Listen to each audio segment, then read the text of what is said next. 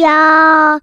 一个相信你的人。欢迎收听电玩店，我是店长迪恩。本集节目依然没有人夜配，不过没有关系，都非常像极我们平常录音开场的节奏。那这个礼拜呢，算是一个蛮特别的一个周末啊，因为我一个以前的暴雪的同事，跟我非常要好的同事，那他转眼之间就要前往东南亚地方去了，所以在此先祝福他一切平安，一切顺心。那他不是去柬埔寨的，他基本上就是新加坡。那其实新加坡这个地方呢，对我来讲应该不算是太陌生的地方，因为在我们之前自己的旅游史里面，大概也去过几次。那再来是他那边的市容，其实怎么样说呢，都很像是台北这个地方。好，真的不夸张，因为小时候可能每年我们家人会安排一些家族旅游嘛，所以我们就会出去不同的国家玩。那那时候不乏会去什么马来西亚啦。泰国啦，然后呃日本啊、韩国啦等等等的地方，但是那时候就是去新加坡的时候的体会，就觉得诶奇怪，怎么市容跟台北这么像？好，那当然我上一次去新加坡也蛮久的，大概应该是十几二十年前有没有？反正就是一个已经离我非常非常久的遥远的一个时间点。好，但是那时候印象中就是新加坡跟我们台北市的市容各方面真的还蛮像的。好，基本上就算是一个蛮现代化的一个地方。那当然，新加坡有它新加坡的魅力啦，然后包括说它可能金融相对来说比较自由啦，那他们的政府对于人民的控管虽然是多了一点，但是给人民的福利也是非常多的。那再来是我之前跟呃一些朋友聊到，他们说其实新加坡那个地方，其实对于人的那种所谓的平权平等，或是说种族方面的那种算是多元包容性，其实是比很多国家还来的强很多。好，甚至我跟我一些身边一些相对来说非常有钱的大神们聊过，那他们这甚至是表达说，也许真的叫他们去选择，他们不见得会想要选择移民到美国。哦，因为他们以前在美国的经验告诉他们说，其实我们以亚洲人来说，甚至我们黄种人来说，其实在美国那个环境下面，我们确实是比较次等啊。哦，当然这边讲不知道正不正正不正确，但是。就我自己，我弟弟在美国遇到的一些事情，然后包括说以前我们自己看过的一些案例，确实在美国那个环境之下，他们其实这样讲，你要说白人歧视黑人，黑人歧视黄种人，好，那黄种人里面当然有分亚洲里面就有什么日本人、韩国人跟台湾人、中国人嘛，大概主要这些族群。那我们以前在念书的时候，我们这边虽然说是去游学，就是那几个月的时间，但是。游学的时候，就有一些前辈在那边闲聊说，其实，在他们那边留学生里面，就是美国人或黑人，其实基本上不太敢欺负所谓的韩国人。他说，因为基本上韩国人是非常团结的，所以但是他们如果有人被欺负，好，那接下来就是一整群的人会帮他们讨回公道。那这个过程里面，反而是台湾人或中国人是相对比较。呃，比较可悲的一群人呐、他们说，其实就算我们自己人都会自己欺负自己人，哈，所以这是一个蛮奇妙的现象。当然，我先说这东西都是已经是十几年前啊，我那时候去游学的时候，那边的人分享的一些经验案例。那当然，我不知道说现在现在的这个世代会不会有因此而做一些改变啊。但是就我自己，我弟弟之前在西雅图嘛。他现在持续在那边工作，然后那时候在公车上面，他就遇到那种老黑，然后就没来由的直接从他脸上敲一拳，有这样子的案例在。我相信这种呃，你说类歧视也好，轻歧视也好，或是怎么样的歧视的状况，我相信在美国这个环境上面应该还是蛮常见的。然后所以便是说，呃，如果今天新加坡本身不是有这样子的一个状况的话，我觉得对于如果说你像我同事他会去。的一个初衷，其实并不完完全全是为他自己的工作，很大部分是为他自己小孩子的教育，因为他小孩子现在呃幼稚园吧，然后去那边就可以直接衔接上他那边的一些教育体制下面的一些环境，然后包括说他们可能在那边就是英文一定是一个基本会讲的一种语言，那再来是他们那边的人可能国际观就是一种浑然天成，就是会比我们可能台湾人来的相对有优势，所以我同事那时候跟我分享说，他基本上为了小孩子的教育。所以他选择的是去接受，就是公司这样把他调去新加坡工作的这样子的一个机会了。那我觉得，其实从他身上，你可以感受得到，说其实真的，呃，人生真的就一次。那如果真的能够拿到一些不一样的一些工作经验或工作经历，我觉得这对人生来说都是蛮值得，而且蛮有价值的一些事情。对，那今天像今天。一开始不是要跟大家分享说哦，去新加坡多赞或怎么样哦，反而是要跟大家推荐另外一个，如果当我们今天在做旅游的时候的一个选项。好，这个东西会认识它是，我现在直接哦不卖关子，反正就是 Club Mate 这样子的一种度假的一种形式的一种消遣。好，因为像我们以前之所以有机会接触到，是因为那时候我在做天堂，那么天堂某一个大案子上了之后，我们就以什么 workshop 的名义，那其实是招待我们的原厂跟我们的团队出去，算是度假放松个几天吧。所以那时候就是由公司的算是呃，他们叫什么旅游规划小组嘛，还是总务部，反正就是某一个部门，他可以帮你做差旅相关的一些规划。那那时候就推荐我们说，如果这么多人的话，那其实去所谓 Club Med 这样子的一个环境，应该是蛮适合的。那 Clubmate 怎么说呢？Clubmate 就是那个 C L U B M E D，好，然后大家可以去查一下。那 Club Med 它其实概念就是一种就是呃，基本上你它那度假村所有东西都帮你全包了，所以你人只要去那边。那基本上就是耍费，然后呃，怎么讲，就是一种喂猪的行程啊。那只是说在 Club Med 它不同的地点，它会有一些主题性的玩法哈。比如说你在，而且我们那时候就是去名丹岛，就是印尼名丹岛的，那它就是一个岛，算是以小岛为主的一个算是度假村嘛。所以你不外乎玩的东西都是水上的一些活动哈，比如说你想浮潜啊、深潜啊，然后甚至是你想要去玩什么沙滩排球啦。然后一些什么射箭啊、篮球啦等等等，他那个地方基本上都有。然后甚至他们也有什么麻将房，然后也有什么看电影的时候。那另外一个东西，他们就是你基本上他的所有的酒吧，大部分你的那些呃餐饮都已经含在里面，所以你可以从早餐、中餐、下午茶、晚餐、宵夜，然后酒吧的饮料都随便你点嘛，就是你随时想去，你就叫他送饮料来都 OK。那在上面可以做 SPA 这样子，那他们他们有一些地方是在欧洲，在别的国家很适合滑雪的点，那他当然就会有滑雪的行程可以去做一些选择。那离台湾比较近的话，中国有几个点哦，中国好像三亚吧，然后日本那边就有什么石垣岛，那台湾的话，台湾好像没有。那东南亚就是泰国有，然后泰国好像是普吉岛，然后呃。印尼就是名丹岛跟巴厘岛嘛，那马来西亚也有，所以大家有兴趣可以去查一下。那其实对于很多那种父母来说，Clubmate 它里面有非常多的一些就是亲子友善，或者是说专门针对幼儿托婴啊，或者幼儿照顾的服务这样子的一个选项。那我今天哎，不是昨天周末的时候，因为刚好跟大家聊到说 Clubmate，那我就说，那我觉得按按看它的那个成本大概多少钱。那我大概就是以我们家的状况，如果我们全家四个人。其中两个大人，然后一个小孩五岁，一个小孩子大概就是一岁多这样的方式去预估。那如果是抓跨年那个时候，就是十二月底跨到一月二号吧，就五天，好，然后含机票，然后在那边就是疯狂的吃喝，好，这样子的一个行程，然后含就是婴儿的托育服务，他就是帮你整天婴儿托育，然后加上机场的接驳，这样夯不啷当弄一弄。大概五天的总行程的费用是大概七万二、七万三左右。那我还没有去看细节，说有没有含税或干嘛，但是这样看起来好像还可以接受。就是五天你可能花个七八万带全家出去玩，然后其实中间又有很非常多专业的人可以帮你带小孩。对，那以前当然，你以前单身的时候，或者是说还没有结婚啊，或者还没有小孩的时候，其实都不会觉得说原来托婴服务这么样的重要。然后在 Club 里面，它就有非常多的行程是为了这种小孩子设所设计的，所以你可以把比如说四岁以下吧，哎，对，还是零到他四个月到三十六个月，现在三十三岁这样子小孩子，他们有专业的算是保姆吧，哦，就可以帮他带一整天，就是配合小孩子作息去弄他一整天的行程。那到四到十二岁的小朋友，他们有有什么 Club Med Mini Plus 类似这样子的一个，算是你可以去玩很多的那些活动的这样的计划。所以你在那里面的话，他就会带着小孩子去。当然有些东西看起来就很愚蠢啊，我自己是不知道我小孩子有没有兴趣，比如说什么小小演说家啦，或者是说什么一些，你就我也不知道怎么讲，就是感觉就是应该是没有什么成本的一些活动，但是看起来就是说，如果家人觉得 OK，就把小孩送过去。体验这样活动的话，那代表说大人可以去做自己喜欢做的事嘛，比如说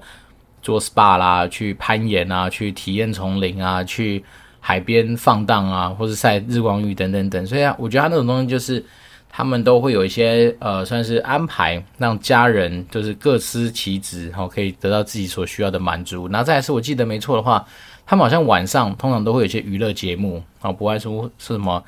啊，比如说跳火圈啊，什么高空跳水啦，有的没的，他就在池畔可能就表演给你看之类的。所以我个人会觉得说，如果说你今天跟我比较像，哈，是属于那种比较喜欢享受度假式的这种旅游的方式的话，我觉得 Club Med 它其实成本没有大家想象中的那么高啦。当然，有些人会说：“哎呀，这东西比起来是比很多的旅游行程贵很多啊。”然后再一次，你就是在一个地方放风放空这么多天，其实有点不值得。反正毕竟你都出国，总是要去体验一下当地的一些民俗风情等等等。Well，这就是每个人其实对于旅游这件事情本来就大家都大会有不一样的想法嘛。所以我只是说，就我自己的心得来说的话，我当然觉得其实呃度假有时候也是蛮重要的，因为你就是完全的放松放空，很多时候就可以帮自己补充很多的一些能量进来。好，所以就把这样子的一个自己查找到的资讯先分享给大家。那当然，为什么会想去查这个东西？当然就是因为。一方面是跟自己以前的朋友离别嘛，总是会想说，那我们找一个理由，看有没有机会未来在天涯的某个地方相聚。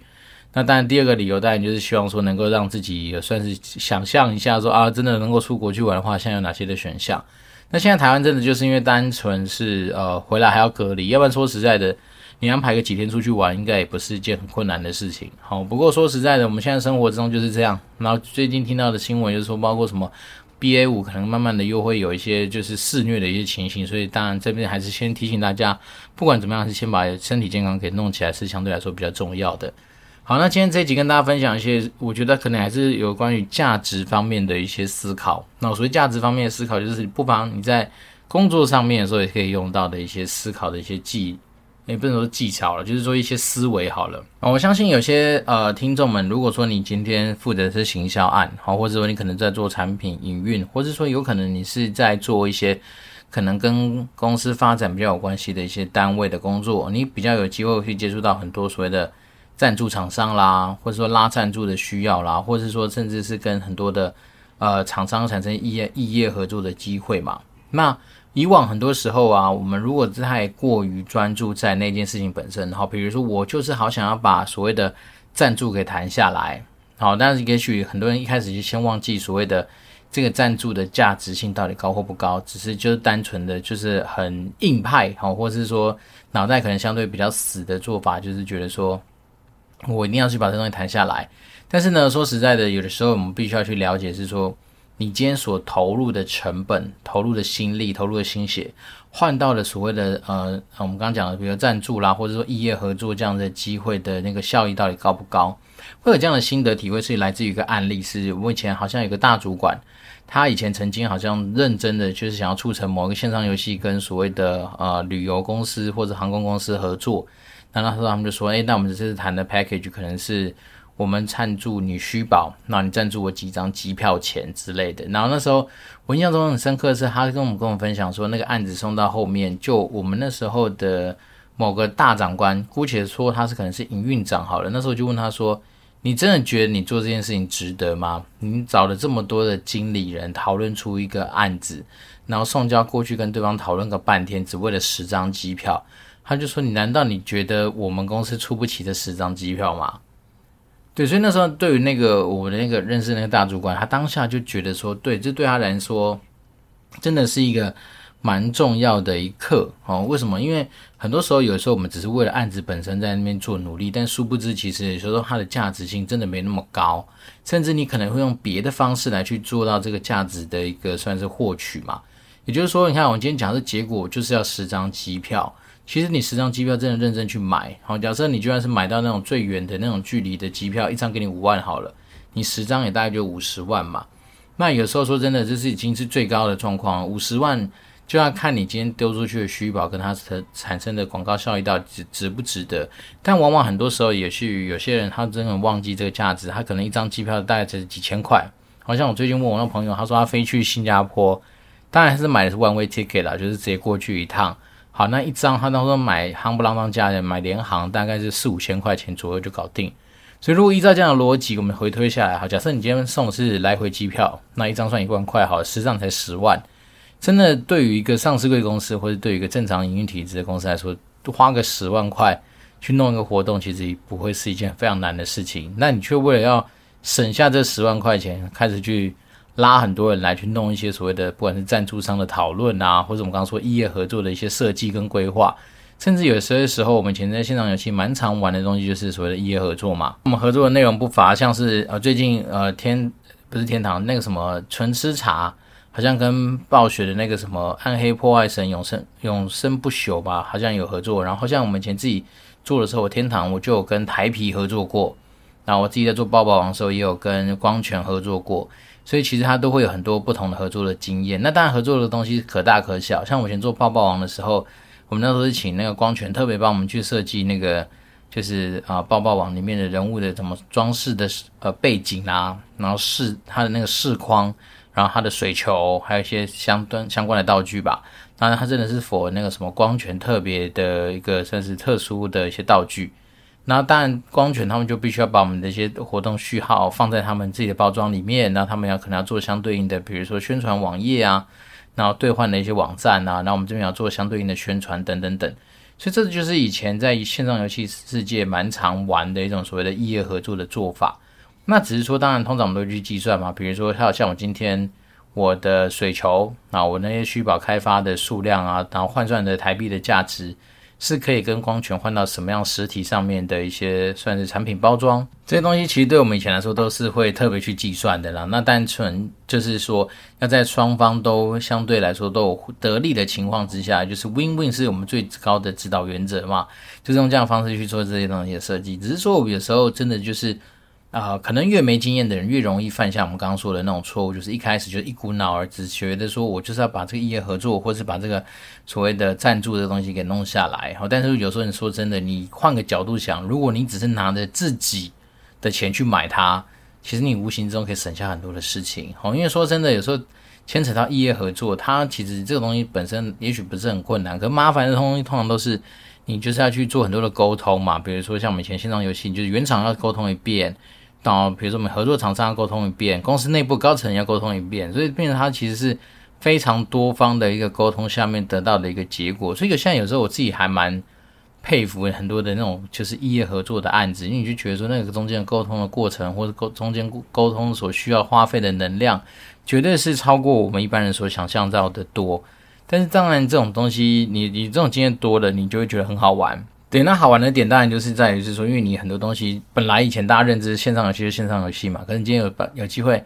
把线上游戏的一些不管是 logo 啊，或者是它的画面啊，然后透过比如结合实体商品的一个做法，让它能够出现在包装上面。那这些东西通常，我们都把它留下来当成一些收藏品嘛，因为毕竟东西都很难得，所以我觉得说这种经验其实也还算蛮好玩的啊。那所以今天第一个案例就是跟大家分享说，有时候在思考价值的时候，有些东西说真的，你就自己拿自己的。的口袋里面钱去满足它，其实都还蛮划算的哦，不见得说你今天只是为了要去应凑一个所谓的呃赞助活动啦，或者什么异业合作活动，那里面搞得大家就是彼此就是很辛苦或怎么样哦，所以这东西当然我们可以延伸下去，就是说有些合作案你也许不见得一定往往就要是从说好像对方给你什么等价关系的东西的交换，不用啊，有时候真的说实在，你就是。用力给他买下去就对了，好，买他们的东西也可以，或是就直接跟对方开个价嘛。而我们不合作，那你要怎么样才会比较方便？我就是要买你的广告，怎么样做，就是把它给完成。其实这不乏也是一个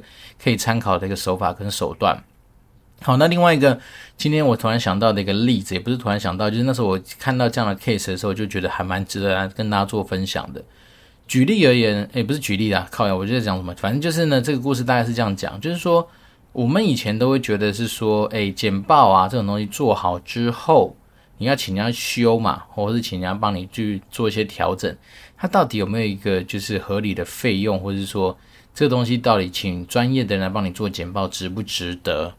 好，因为前阵子我就遇到一个 case，就是说，呃，有些人很多时候就会觉得是说，简报这种东西，哎呀，帮我改一下，应该不用花太多钱啊，或者说，哎，这个东西到底有没有需要找专业的人来做？好，但事实上呢，这个东西我自己觉得说，与其去探讨这种比较大哉问的问题，不如去想想说，你那份简报或者你今天所使用的工具到底值多少钱？好，所以那时候我在跟那个所谓的简报公司在做一些沟通的时候，他每次这样先提醒我说，诶，其实找我们做简报不便宜哦。但是呢，呃，如果说你今天的简报是个人要用的话，他们通常就觉得比较不是那么建议，他们会比较喜欢帮公司层级人去做。但是他在回我这句话的时候，我就想蛮久的。我就觉得说，为什么个人层级的东西他们比较不建议做？是不是因为个人做完的东西，通常来说，它后面产生的商业价值或后面所产生的商业上的回报比较没那么高？好，所以当然直观的就会觉得说，反正你个人的东西尽量不要花那么多的成本去做。但是如果说你今天能够帮公司赚到更多的钱的话，那去做就合理。对了，但是这里面的命题还是有些几个盲点嘛。比如说，假设我今天就是钱多，我就想要学一份不错的一个简报的制作，那与其我去花很多时间上课，不如就请你帮我做一个。好，可能我的模板出来，那我就知道我这个模板以后可以去延伸我更多个人风格上面的一些延伸。然后再来是说，我那时候有想到一个想法是说，如果说你今天这个简报，好，假设你今天是帮贾博士做简报，那你也知道这个贾这贾伯斯这个苹果发表会的简报，可能后面带出来的商业效益啊，也许是几百亿、几千亿的这样一个规模，那你就可以更能够去推算说，你每一页的简报价值多少钱。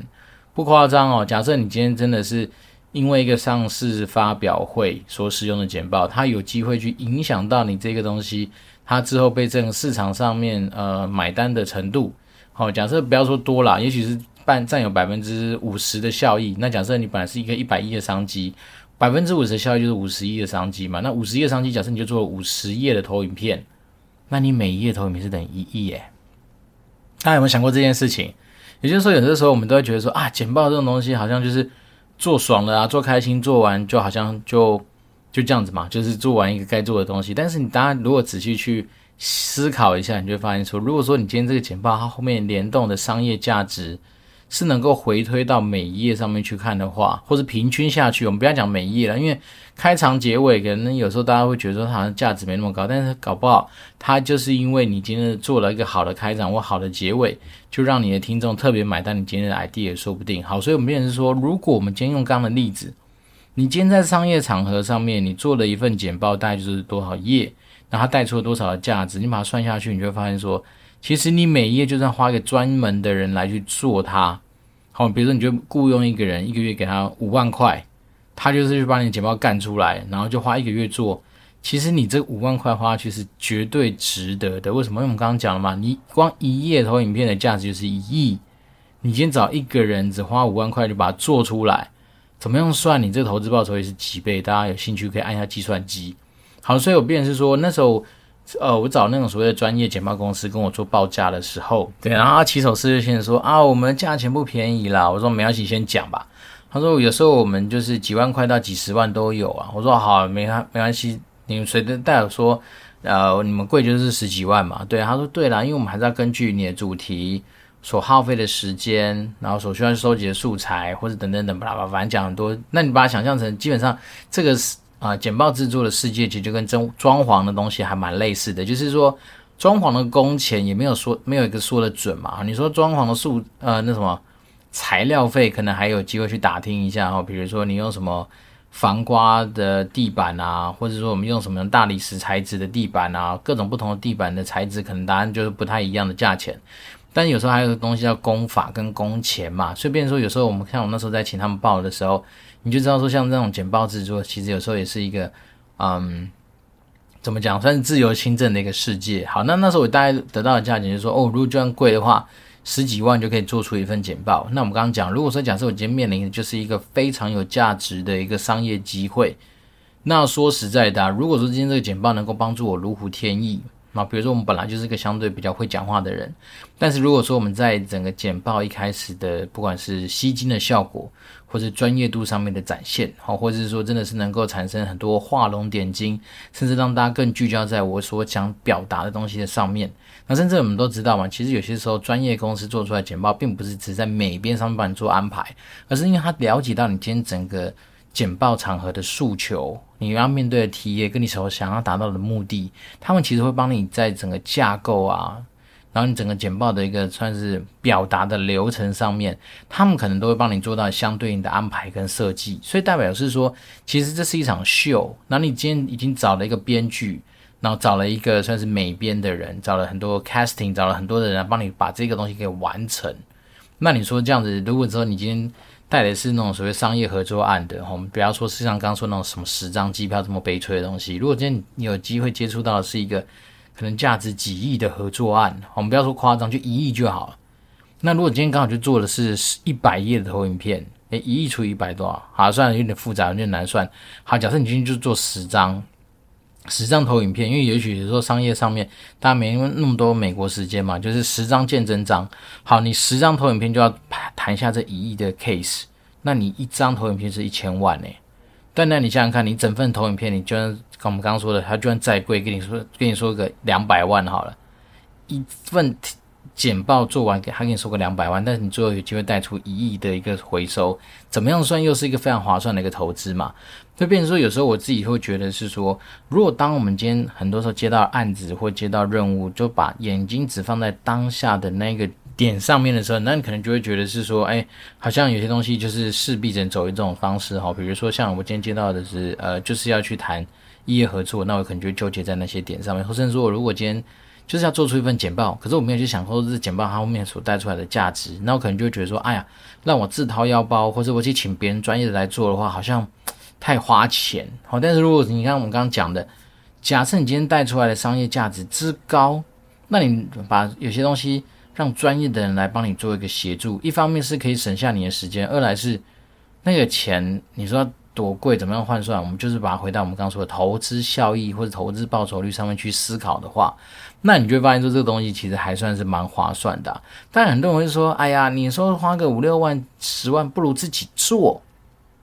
好，我也我也这样讲，其实不是不行，好，只是说我自己有时候觉得说，有时候真的一个人孤军奋战之下。可能有些东西，要么是你要花更多的时间心力去做它，要么就是说你今天做的东西，可能因为个人的，比如说想法、个人的经验。个人的局限性等等等等都好，那可能某方来说，你光是在那来来回回修正的部分，或者是你可能要面临到成，也许在专业跟不专业之间的这样子的一个比例上面，可能就会有些落差。那还不如你直接请一个团队来做。那第二件事情当然是因为请专业团队来说，你比较能够甩锅嘛，哈，你做不好，哎，你就知道，就变成说你也算是一个互相制衡的一个动作，就是，哎，我今天花钱找一个专业团队来做咯。好，那知道说这个案子要是真的发生什么事情哦，也不见得百分之百都跟我们有关吧，吧吧，我不知道，我只是说，其实我个人还是蛮依赖专业的。我始终到现在，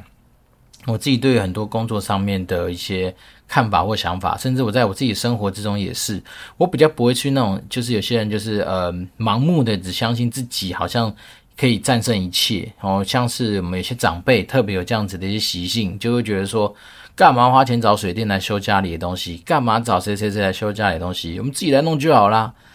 我要我我不能说不对然后，因为确实有些事情好像自己处理就 OK。可是有些东西说真的，你自己处理，假设本来你只要花十块钱可以搞定的事情，可是你就是自己处理下去之后，可能你也许花了时间。但最后你还是要再多花二十块或三十块去收尾，那这种东西就相对来说，我个人会觉得对于生命或生活来说的价值性就没那么高。所以我自己的习惯啊，你要说可能爱花钱也是啊，就是我会宁可在一开始的时候就选择让专业的介入，那我可能用我自己的专业去赚别的更多的钱来来去。弥补我这个在方面这个专业上面所需要的一些花费，大概就是这样子。所以变成一样的观念分享给我们自己的听众，也就是说，在你的职场上面，你不要把自己设定成这种好像是自己是万能的，这件事情基本上是不太可能的。就算你可能真的就是那天选之人，是那个万中选一的万能之人好了，但是你还是要知道你的时间就是那么有限啊。有些东西当然你自己做一定可以做得出来啊，可是如果说你今天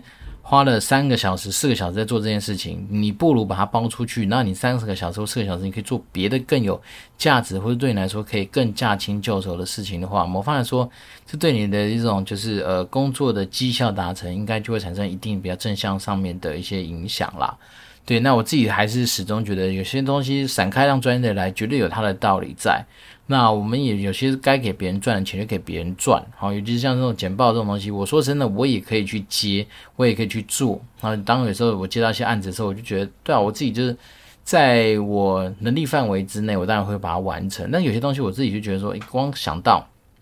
好，它的价值性高到我觉得我宁愿花。钱让专业的团队在精雕细琢的情况之下去把东西给雕出来，我也会觉得说，还不如就是在我自己多学习嘛，因为想说我也好奇说，如果我今天自己做，可能做出来是个 A 模板或 A 样子，但是如果透过这种专业的团队，我刚刚讲的是团队，绝对不是个人，因为外面也有在接那种个人外包的那种案子的个人，我比较不在乎的是，应该说我比较不会看上的是个人，是因为我自己知道啊，个人有时候你的时间资源或者你的所谓能到能够取得的一些资源跟我其实差不多，所以我，反而比较在乎是外面专门做简报的团队，就是因为他们其实里面会有很多人。好，可能有专门帮忙做美编的啊，可能有帮忙做架构思考的，可能有帮忙去拉什么一些有的没的一些资讯流的等等等这样的人在。那我们就是花一笔钱把这个专案完成，我觉得这种东西就会在整个工作制作的过程里面就会相对来说更加的有价值啦。好，所以变说今天花点时间跟大家稍微分享一下，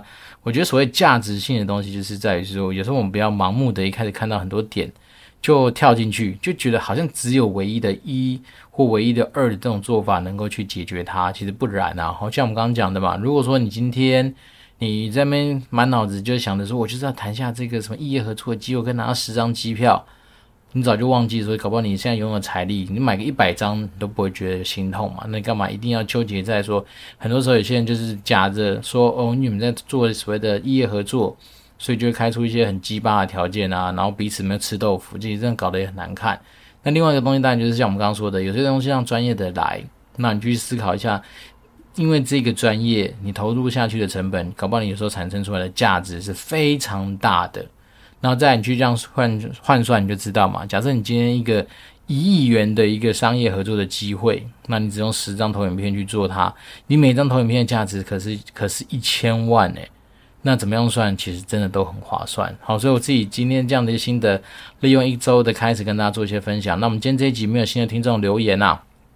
这也是非常像极的日常。那当然，最近的生活还是蛮多很忙碌的事情哈，包括说我们买车子的事情快要告一段落啦，因为接下来就会做很多后续的流程。然后包括说之前在卖房子嘛，卖掉了，那现在对方好像银行贷款也都贷好了，那接下来就是要做很多的一些。什么清偿啦，然后什么之后交屋等等等的一些呃流程，那这些东西未来有机会我们再把它整理成一些。算是自己的心得谈，然后让有彼此有需要哈，比如说你想有买车的需求、卖车的需求、买房的需求、卖房的需求，我们到时候当然都可以特别开一些集数来专门去闲聊。那当然，如果说你今天对于自己的生活之中，对于自己对于价值思考上面，或者对于很多一些消费上面，假设你有一些想要讨论的东西的话，那当然都欢迎透过 communicatetwd@gmail.com 或透过 Apple Podcast 微信留言来给我，让我知道。那我们当然就会竭诚的为大家服务。然后这边是电玩店，我是店长迪，我们就持续保持联络喽，拜拜。